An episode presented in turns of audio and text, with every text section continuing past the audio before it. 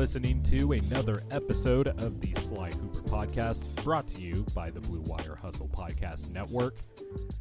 A lot of stuff happening in the NBA this week, of course, but we are only doing a 30 to 35 minute episode, so I'm going to touch on a few things. Um, one, I would be remiss, of course, if I didn't touch on the surprising news that came out. Well, by the time this podcast comes out, it would have been yesterday.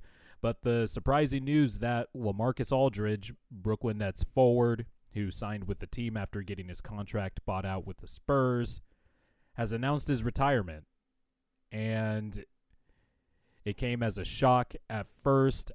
Uh, I remember I saw the tweet first from uh, I saw a tweet first from Shams Charania that just flat out said Lamarcus Aldridge retired. So of course everybody's like, "Wait, what?"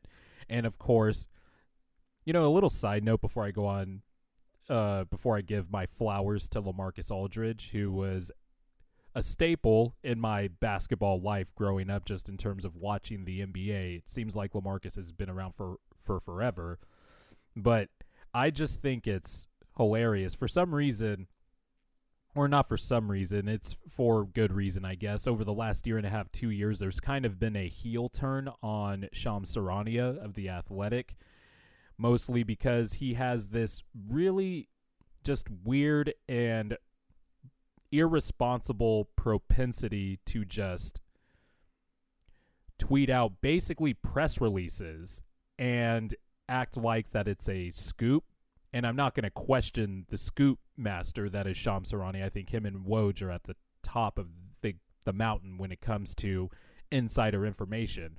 But Shams has done this thing lately over the last few years where the team first will tweet out the news in a press release or whatever, and then Shams will minutes later tweet it out on his Twitter account. And because he has a lot of following, he has a lot of followers, I should say, and he again he is probably the second best newsbreaker, news insider, NBA insider in the game.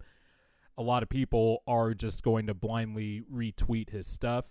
He has been taking these press releases basically and not even retweeting or quote tweeting the original source of the news. He just flat out writes it out like it's its own scoop. And so when I saw the Lamarcus Aldridge news, I saw Shams tweet first, and it just said Lamarcus Aldridge is retiring.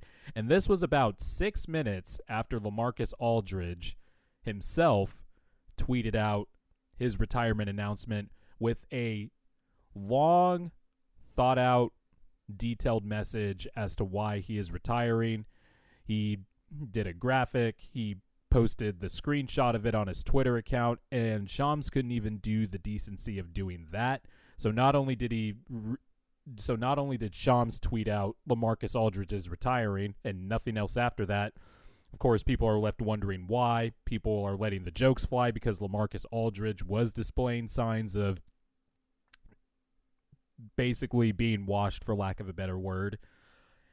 And of course, people got their jokes off and all that. And it was just really irresponsible. And also, what is the point of that? You're just, I mean, I don't want to sound like some self righteous guy on Twitter like everybody else, but it is kind of messed up. And speaking as, you know, a journalist, especially in the radio field, um, that is basically it's one of those things where it's like, why can't you just retweet the press release or do a simple quote tweet of whatever it is Aldridge tweeted six minutes before you tweeted it as if it was a scoop?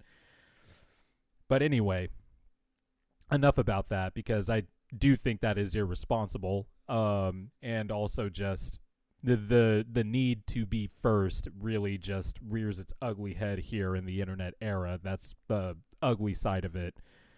But anyway, I just wanted to give my flowers to Lamarcus Aldridge because like I said, he has been a staple in the NBA universe from basically when I was growing up. Uh, drafted in 2006 has went through really two different iterations of the Blazers era when you think about it, or three different iterations if we really want to be honest here.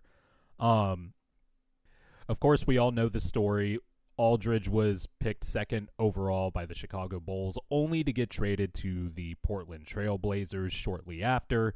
And Lamarcus began his career in Portland. And he really, like I said, he really went through three different eras. There was, of course, I watched a lot of Blazers games in high school. Brandon Roy was one of my favorite players to watch one of my the many favorite. There's a lot of players from the mid 2000s, late 2000s that I really loved watching in high school, especially as somebody who was, you know, trying to hoop at the high school level and stuff like that. Um, but of course, Lamarcus and the Brandon Roy, Lamarcus, Brandon Roy, Greg Oden era after Oden got drafted uh, first overall in the 2007 draft. And then, of course, we all know what happened there. So then it really became just Lamarcus Aldridge and Brandon Roy.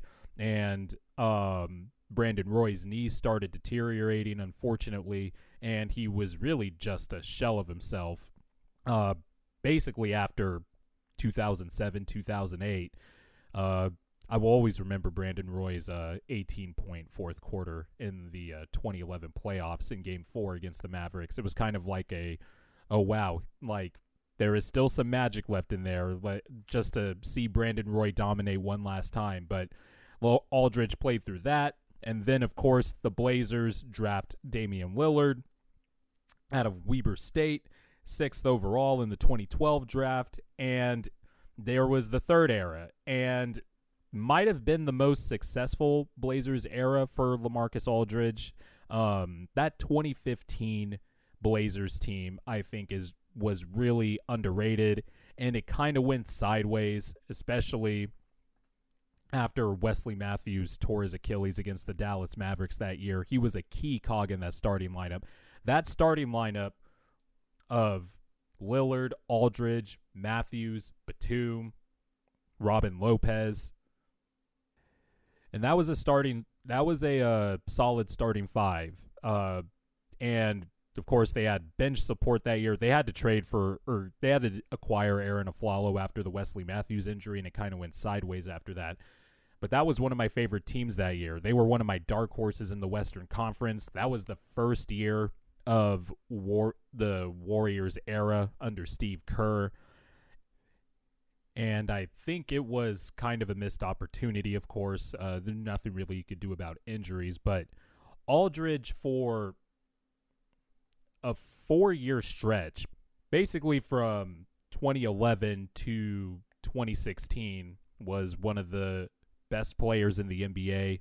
He was a multi-time All-Star, and if you don't care about All-Star appearances, you can look at the fact that he was at one point he was on an all NBA team 4 out of 5 years and 3 straight years with the Portland Trailblazers. And he was a he was a he, his position was listed as forward and the forward position was loaded. And it was also loaded with centers who could qualify as forwards for the all NBA team because the NBA still does uh, positions on all NBA teams and so people would usually try to finagle their way around it, work around the you know the position limits. And there was even there was even one year, I think it was here it is. It's 2014-15 that year that I mentioned earlier with the Blazers having a really great team before injuries kind of uh, derailed things. Aldridge was second team All NBA with DeMarcus Cousins as the forward, Pau Gasol, who was a Chicago Bull at the time, at center, and then of course you know Russell Westbrook and Chris Paul were on the second team. But it, that was also in a year where Blake Griffin was one of the five best players in the NBA. By the end of that 2015 playoffs, Blake Griffin was a bona fide MVP candidate top five player. Tim Duncan, who was still really good even at that stage in his career, is where Anthony Davis made the first team for the first time. Marc Gasol was a monster with the Memphis Grizzlies. And you would think, based on fan reception, people have kind of forgotten how good Lamarcus Aldridge was. And then you go back and look at the All NBA teams, and you're just like, wow, Aldridge has been on the second and third team quite a few times, and that is nothing to sni- that is nothing to turn your nose up at. Lamarcus Aldridge was damn good. He was a key cog in the Blazers franchise, a big reason why they won a lot of games. Um, he was the constant through three different eras from the Oden Roy era to the Lamarcus Aldridge Roy era that was brief before Roy went down, and then the Damian Lillard era. And when Lamarcus Aldridge went to the Spurs, and although there was some issues there at first, he wanted to get traded before Pop finally sat him down. Remember in the 2015 16 season, the other team that was on pace with the Warriors or right behind them in terms of wins was the Spurs. They were at one point on pace to be a 70 win team, and Lamarcus Aldridge was a big part of that. Yes, of course, Kawhi Leonard was the main driving force behind that team that year, but Lamarcus Aldridge was also an important cog in that offense. So I think it's important to remember that while maybe this year and last year were not the best years for Aldridge. This guy was on an all NBA team. His last all NBA team was the 2017 18 season, where he made second team again. And this is the four out of five year stretch I was talking about. So in 2013 14, Lamarcus Aldridge made the third team. In the 2014 15 season, he made second team. The next year, he made third team, 2015 16 which was with the Spurs, like I was mentioning, that team that was on pace nearly for 70 wins. And then, of course, he didn't make it in the uh, 2016 2017 season. But then in the 2017 18 season, he was on the second team again. So we're not that far removed from Lamarcus Aldridge still being an all NBA caliber player. And it sucks when you know you want to play for a long time. I imagine it sucks. I I don't know what it's like being a professional athlete, of course, but when you're that good and you you know you have a few years on the decline, but you still want to play, but then just life hits you like that, and you know you have to step away for health, and he should absolutely step away for health. If if he feels like he is his health is at risk continuing to play basketball, I of course we should all be behind his decision 100%. Hope he has a healthy life. Hope he gets to enjoy his family. And it, but I imagine the mental strain on that must be tough for Lamarcus because he did not want to retire, I imagine, this soon, this abruptly. The guy was 49 points away from 20,000, which he probably would have got if he didn't sat out for the last few weeks with the Spurs before being bought out. But Lamarcus Aldridge was a bona fide star. And I think the one seer this was how good he was. In the 2014 first round of the NBA playoffs, which I still think is the best first round of an NBA playoffs I have ever watched. There were just so many good games that year. In the 2014 first round series, where the Blazers started out on the road against the Houston Rockets, against a very young James Harden and a older-ish Dwight Howard, but still a really good center Dwight Howard. And LaMarcus Aldridge in back-to-back games, game 1 and game 2 dropped back-to-back 40-point games. The first game, if we remember correctly, LaMarcus Aldridge dropped 46 and 18 and grabbed 18 rebounds, seven offensive rebounds, and he was giving the Rockets any and all buckets, whether it was Terrence Jones at the time, whether it was they decided to put Dwight Howard on him. It did not matter who was on Lamarcus Aldridge. Aldridge just gave everybody buckets, and the Blazers stole game one. Then in game two, he gave everybody straight buckets again, dropping 43 points, back to back 40 burgers. And of course, the Blazers win game two. Uh, the Rockets did end up winning Game Three, but we I think we all remember that series obviously because that was Lillard's first series-ending shot, the first one, not the uh, second one that we saw a few years back over Paul George, but the first series-ending buzzer beater. Of course, we rightfully remember that series. When we remember that series, that is the first thing that pops out.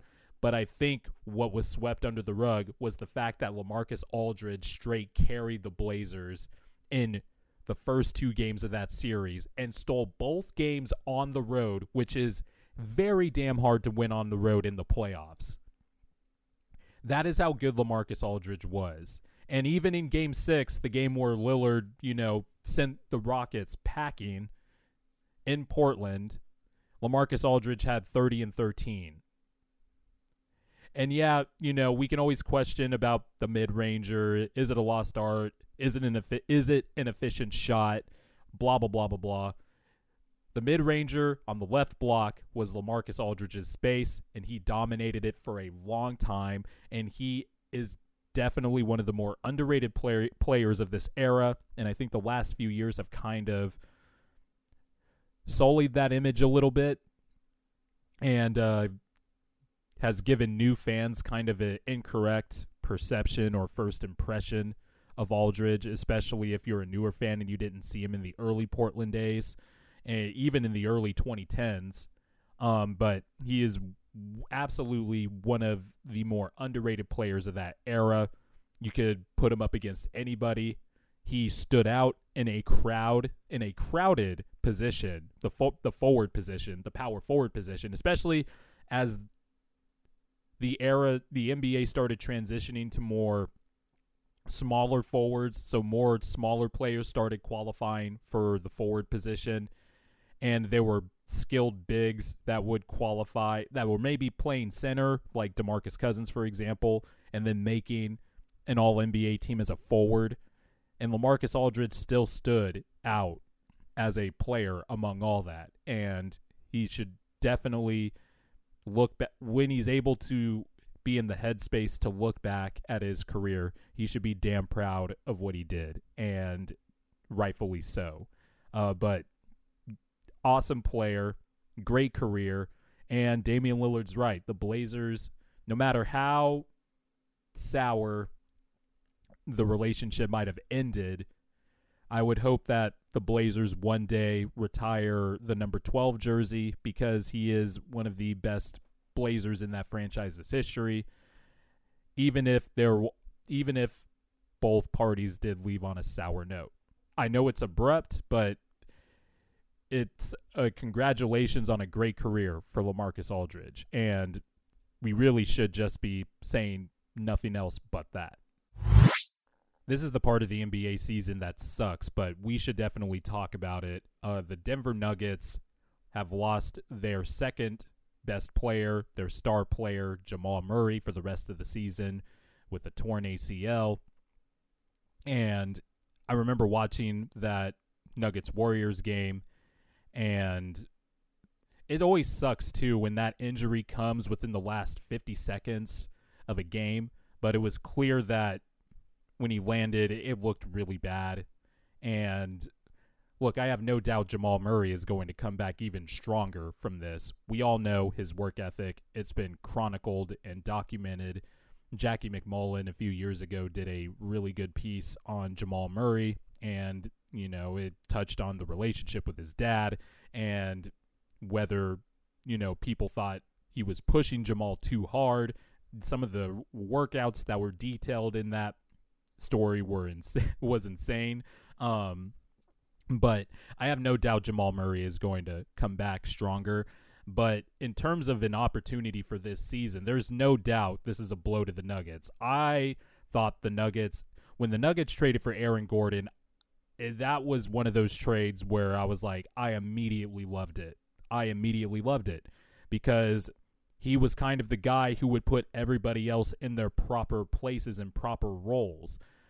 He was he replaced the Jerami Grant role, and he's a better player than Jerami Grant. Although we can, you know, not debate, but we could say Jerami Grant might be a better scorer. Aaron Gordon just does more things, and he's bigger, more athletic. and more explosive and faster. Not that Grant isn't explosive vertically. He is. He is absolute and he's a physical freak with his wingspan and just how big he is, but he's not as twitchy of an athlete as Gordon and he's not as powerful as Gordon. Um, so I th- I thought Gordon was Jerami Grant times two, basically filling the role of Grant and Torrey Craig, who turned out during the season before the trade the Nuggets missed quite a bit. But I thought the Gordon trade made the Nuggets instant contenders, and I wanted to see them play for a few games before I went crazy with how I would update my Western Conference tier list with the Nuggets because the Nuggets were always a dark horse team to me, but they were just one guy away. They needed somebody. And instantly, starting with the, uh, I think the first game Aaron Gordon played in with the Nuggets was against the Hawks. And you could just see immediately Gordon's cutting instincts were just an instant match with Nikola Jokic's vision and his passing from the elbow. And it just moved everybody defensively into a different place. Michael Porter Jr. is all of a sudden not guarding the second option on the t- on the uh, on the team or you know sometimes trying to guard the first option in a scramble situation. It was Gordon mainly taking on, you know, the big assignments like Kawhi, you know, switching on to Paul George. Mike Michael Porter Jr. can now and he's improved on defense this year. He is really a, a really good weak side help defender. I enjoy watching Michael Porter jump really high and contesting at the rim because he is so weird. It's not weird watching Michael Porter play, but he has this really unique skill set. He is he's a 6'10 wing that has this golden touch of a shooting stroke and he's just he has spring and he has springs. He has bunnies and seeing him improve on defense on that side of the ball this year has been fun to watch, but he wasn't but of course, having Gordon there takes a lot of pressure off of Michael Porter Jr. on that end of the floor, and that helped him out quite a bit as well. And it just made the Nuggets starting lineup big. And you know, Jamal Murray obviously before the Warriors game had missed the previous four games with that with the with that knee. But the lineup of Murray, Will Barton, Michael Porter Jr., Aaron Gordon, and Jokic was already destroying teams. They were a plus they had a plus 16.8 net rating per cleaning the glass. Their offensive efficiency is at was out of this world. And, you know, their defense was good at first. It started to slip a little bit, especially, you know, recently they had that collapse against the Celtics and then they lost to the Warriors, of course, after, you know, Stephen Curry decided to go nuclear. But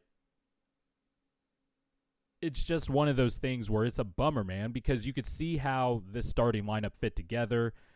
Yeah, I'm sure Nuggets fans had questions about, you know, their bench and maybe could you get some more size and some more shooting just a little bit. Um, but I like their bench. I like Facu Campazzo. I think he's a I think he is just a lightning bolt in a bottle. He is very feisty, he's tough minded, and he's a smart player. Um, Monte is of course, coming off the bench as well. And even Paul Millsap, even at this advanced stage in his career, you know, he could be productive for uh, 10 minutes. And then they traded for JaVale McGee. I thought their bench was starting to get solidified, but not every team can be perfect. Um, but I thought the Nuggets were full stop a contender right after that. It, right when news broke that they traded for Aaron Gordon, I was like, they are a they are a contender, full stop.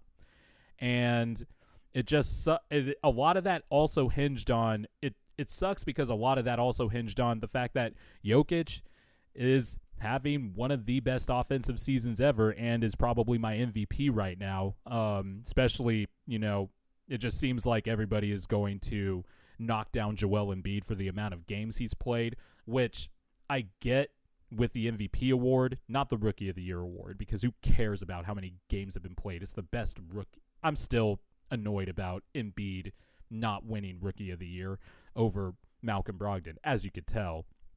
Uh, but it seems like Jokic is going to win MVP, and he's a deserving MVP. He is one of my favorite players to watch. I'm not one of those Sixer fans. Jokic and Embiid is starting to quickly become Damian Lillard versus Steph, and that both sides are getting really insufferable about it. Um, I'm not from Philly, but we all know how Philly fans can get, and I love that passion and all that stuff. But um, the the nut the Jokic side will do whatever they can to prop up their guy and bring down Embiid, and then Sixer fans will reciprocate that, and then it just becomes a big argument fest. And now, if somebody li- happens to like both players, well, then that person's a weirdo and all that stuff. And Da- and Dame Steph and Dame versus Steph has kind of evolved in that way over the last few years, where it's like. And I'm not one of those guys that's like, well, let's just enjoy both players. Both are great. No, debate a bit in comparison to players is what's it's that's fun. Like that's the as long as it's reasonable and you guys aren't malicious towards each other. I'm I love those conversations. But as we all know on the internet and on Twitter and stuff, and we should really stop using Twitter as a barometer for shit. But you could tell Jokic and Embiid is just heading that direction, and it's just going to get really annoying. But Jokic is a bona fide tier one franchise player. I was really happy when they traded Nurkic. The Nuggets traded Nurkic to Portland so they can give uh, Jokic the keys to the car, or at least the starting center position, because he wasn't what he was back then. Even when he was throwing these crate, even as a rookie though, he was even as a rookie and a second year player, he was throwing these crazy lobs to Kenneth Faried that I'm just like, okay, not many players in the league can do that. Um, but Jokic is a deserving MVP candidate, and Jamal Murray was breaking out as a well, not breaking out, but breaking out of this early season slump. He was kind of in a slump to start the year, or wasn't breaking out like people thought he would um, after his performance in the bubble. But I figured he would turn it around. I mean, if anything, the con- Jamal Murray's contract is worth it in the fact that two playoffs in the row, the dude showed up and showed out and was hitting big shots everywhere. That to me is worth it. When it's winning time in the playoffs, I know for a fact I can count on Jamal Murray. But um he started breaking out in his in this regular season. He was putting up way better stats than the bubble. He was shooting career or his numbers across the board were career highs and the dance partnership between him and Jokic, whether it's dribble handoffs, pick and roll, um, Jokic at the elbow and Murray just cutting off of him, the little tricks that he does, the fakes, like Jokic and Murray are on clearly are on this mind meld that few players have. And they were devastating because of it. And then you add on top of the fact that Aaron Gordon is an instinctive cutter and can kind of do a little bit of everything, and Michael Porter Jr. is just this sublime scorer that can pull up on any spot on the court along with, you know, the Will Barton spot, that's a little that's a little fickle because he's not having the year that he had last year before he got hurt. We forget that the Nuggets did not have Barton in the bubble, but Barton was a monster before he got injured last season. He has not been as great this year. Um, so that'll be interesting to see. That was going to be interesting to see play out. But that lineup with those skill sets, you know, merging with each other and fitting together perfectly, I thought the Nuggets were absolutely a contender. And it just bums me out that, you know, a really, you know, rising great player like Jamal Murray, it just stinks to see him go down like that. And it stinks to see, like, a team like the Nuggets, who very few teams have a window of opportunity where they could say, we can win the championship and I was I put the Nuggets ahead of the Suns and the Jazz as my second best team in the West. Of course, I still have the Lakers because LeBron and AD still exist. I think even even if they have a week and a half going into the playoffs to get ready, I would still probably take the Lakers over the field. But the Nuggets were right there. I did, it wasn't like a oh this team is cute. They have a puncher's chance to come out of the West maybe. No, the Nuggets were full stop a contender before the Murray injury. And it just stinks that they won't get to see this through. Now Murray's going to have to work to come back next year. And then I think that's when Gordon and Michael Porter Jr.'s contracts are up, or they're going to be up for an extension on Michael Porter Jr.'s case. But Aaron Gordon's going to be an unrestricted free agent after next season. And You would have loved to see a full evaluation of this starting lineup heading into the playoffs. And not that it wasn't going to be bad or anything like that. I thought it would have been amazing, but you would have liked to see them get reps together. And because next year is not going to be on the fly per se, but it's still going to be a sense of unfamiliar territory in terms of doing it together as a group. Um, the early returns on it before the Murray injury, and you know, the first like the the first four games of the uh, after the Gordon trade, Murray played, but then you know he didn't play the next handful of games before the Warriors won. So, but the early returns on that starting lineup were really good, and it was meeting my it was blowing past my expectations, and I really wanted to see that uh, play out but um, that's the life in the NBA season. Uh, rest up Jamal Murray.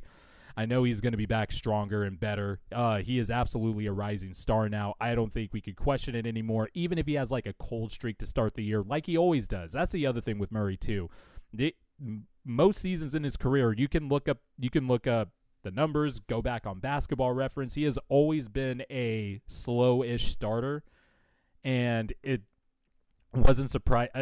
everybody who watches Nuggets games and watches Jamal Murray a lot knows that you know eventually he's going to turn it around and go on a streak. And it just seemed like he was putting it together himself, and the team was coming into their own. And it just sucks we won't get to see that play through or play out, I should say. Last topic before we dip out, I wanted to talk about Karl-Anthony Towns. And maybe not Karl-Anthony Towns specifically, although this is mainly going to be centered around him, but the topic of good stats, bad team guy, you know, a, a, term that was famously coined by Bill Simmons, which is now, I think, morphed into if you're a good stats, bad team guy, that means you put up empty stats on top of all the losing. And I think as we've seen over the years, as offenses have evolved, as player skill sets have evolved, to me, there are only a few players now every season that really fit the description of a good stats bad team guy or the definition of a good stats bad team guy that everybody associates with that label.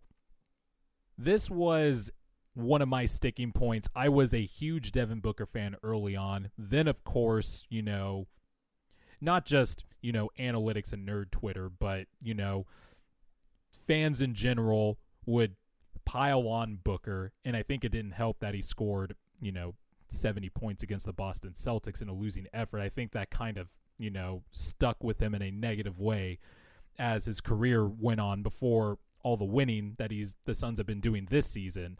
But a player who is very clearly offensively talented, offensively has a feel for the game, skill set to score, to shoot, to shoot off movement. Booker ha- clearly had all of those things. And as he started getting the ball more in Phoenix because the team and the roster around him was continually incompetent, he started evolving into a really good playmaker. Not elite, but he was evolving into a really good playmaker. And now that Chris Paul is there, Booker doesn't have to do much of the playmaking anymore and he can more focus on scoring and playing defense, which Booker has absolutely been a really solid defender this year. The leap he has taken defensively has been awesome. Amazing what you can do when you don't have to carry the damn load every night, right?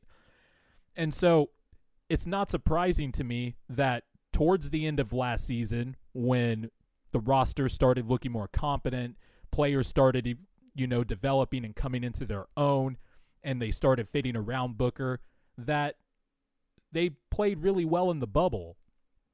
And it didn't surprise me. Well, it shouldn't surprise anybody when a Hall of Fame point guard like Chris Paul gets traded to your team that you instantly start doing better. But it doesn't surprise me now that Booker, now, especially lately, when you look at the lineup data with just Booker on the court and not Chris Paul, the Suns still have a really high net rating and are outscoring teams by a lot when it's just Booker on the court. And that doesn't surprise me because if you put a good team around a highly skilled offensive talent like Devin Booker, guess what? You're going to be good.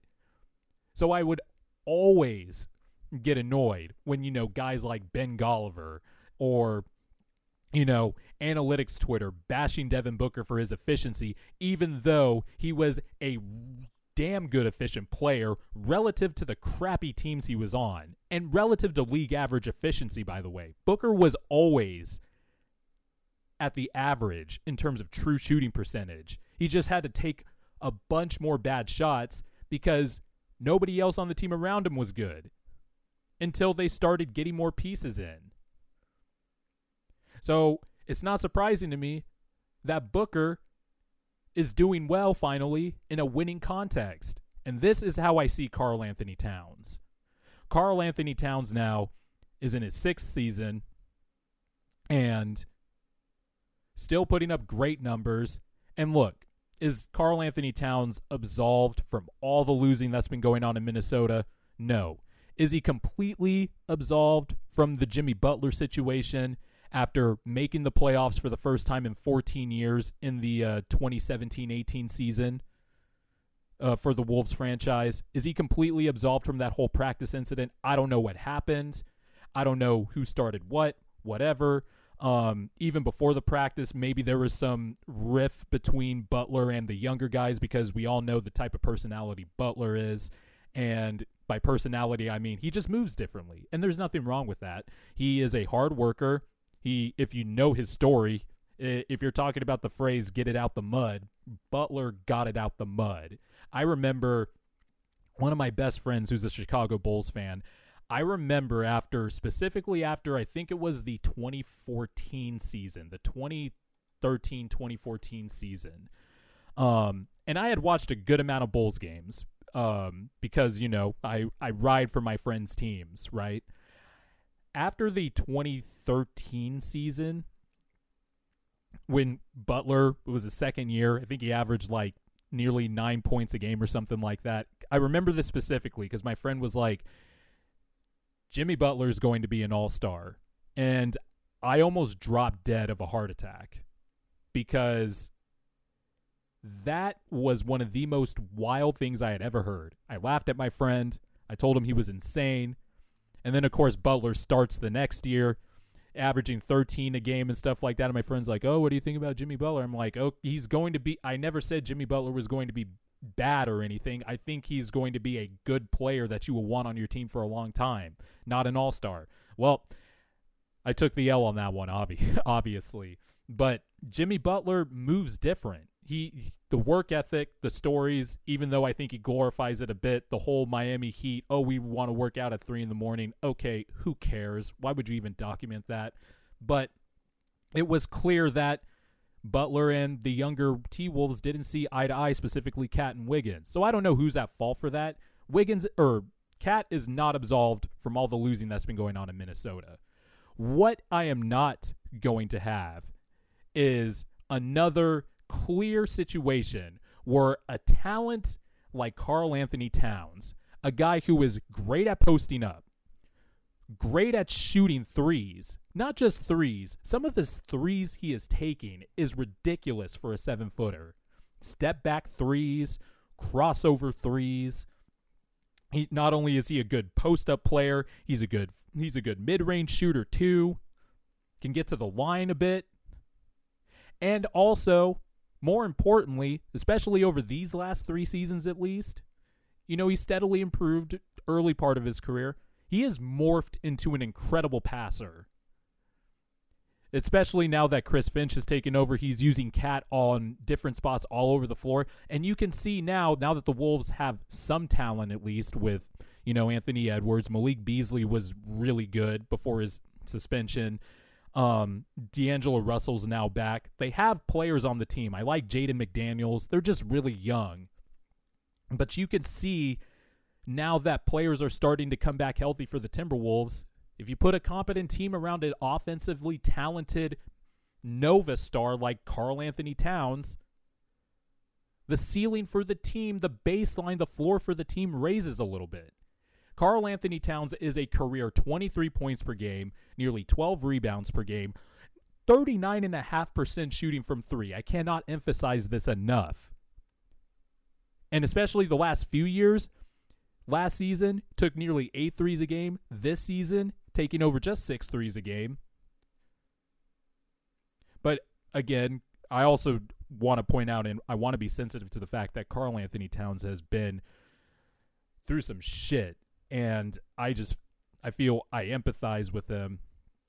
I feel awful for him. Um, and it continually makes me mad that people don't take this pandemic seriously, especially when, you know, Karl-Anthony Towns has been through what he's been through. But all in all, he's been having another great season 25 and 11 and nearly five assists a game. Like this dude's these dudes' numbers are spectacular. And you mean to tell me that these are empty stats? I think there I think there could be a distinction between good stats, bad team guy and empty stats. Cuz to me empty stats is Hassan Whiteside, Andrew Wiggins. Those are the two most prominent examples, right? But that's the thing. We always use those examples. And then the good stats, bad team thing, I think it's morphed into empty stats guy, which means if you're losing, the stats are empty. And I don't really buy that 100% because there's many factors. Maybe when I was younger, I would have said this dumb stuff, but I think there are, we can all acknowledge there are many factors to winning a basketball game. And Karl Anthony Towns certainly is not the driving force behind the fact that the Timberwolves are losing. They've been an incompetent franchise forever. They finally hired from the Daryl Morey tree, getting Gersson Rosas last year. And the jury's still out on that, honestly. And that just goes back to the incompetence of this franchise. The constant turnover, too. There's a reason they've been to one playoff series in 14 fucking years. We saw this with Kevin Garnett we have seen the Timberwolves piss away franchise talent before. And now we want to act all surprised that this player, Karl Anthony Towns, who is putting together some of the best offensive statistics that a center has ever seen, is all of a sudden a losing player. So you mean to tell me if a team traded for Karl Anthony Towns right now, the team that traded for Karl Anthony Towns would be worse? That doesn't make any sense. So when we go back and keep using the two prominent examples, Whiteside and Wiggins, and maybe a few others, you're trying to throw Devin Booker, before this season at least, Devin Booker and Karl Anthony Towns under that same umbrella? Nah. That's not nah. Get out of here with that. I can handle maybe Karl Anthony Towns definitely needs to learn how to win, mature. I think he even said recently that early in his career he was chasing stats. And you know, he's he came into the league at 20 years old. Of course, that's going to enter your mindset as a 20 year old. Like, I got to establish myself, I got to get mine. Even though that's not the mindset to have when it comes to winning in the NBA seriously, he's a young player. And by the way, he's still 25 years old. It's not like he's a finished product by any stretch of the imagination one of my favorite fake trades.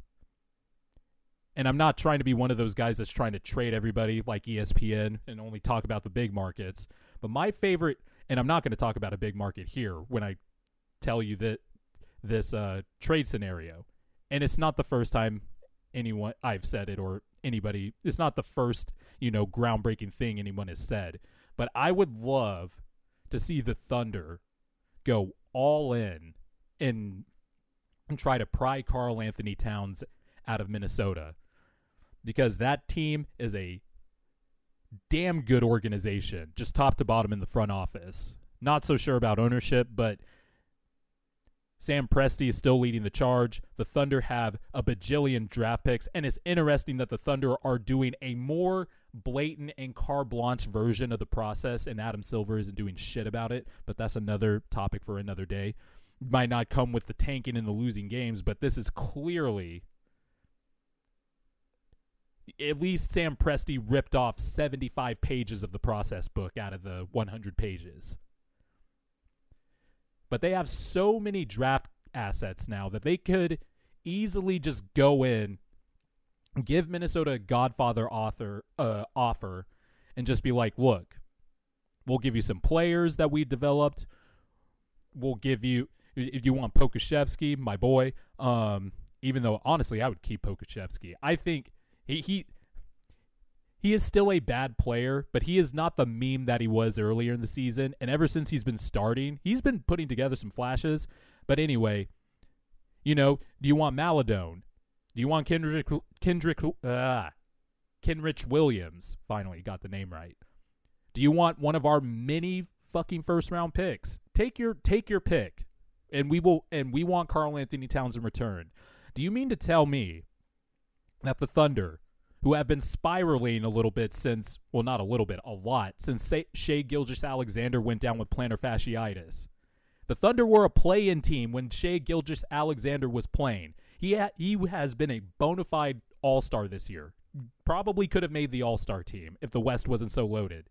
You mean to tell me that if you pair Karl-Anthony Towns with SGA, they wouldn't be in the same tier that we look at Memphis or look at Dallas, SGA and Karl-Anthony Towns would be a nasty combination. With the good coaching they have, too. Karl-Anthony Towns is a player waiting to get traded and show that he is a winning player in plain sight, much like Devin Booker was. And for Timberwolves fans, for their sake, I hope, like the Suns, they can figure it out quickly. I don't know what Karl-Anthony Towns thinks. I don't know I don't know his day to day. I don't know any of that stuff. But eventually players get tired, man. And if the Wolves keep on being this incompetent, then you might have to do something. Gersson Rosas, you guys better hope Gersson Rosas turns this around fast.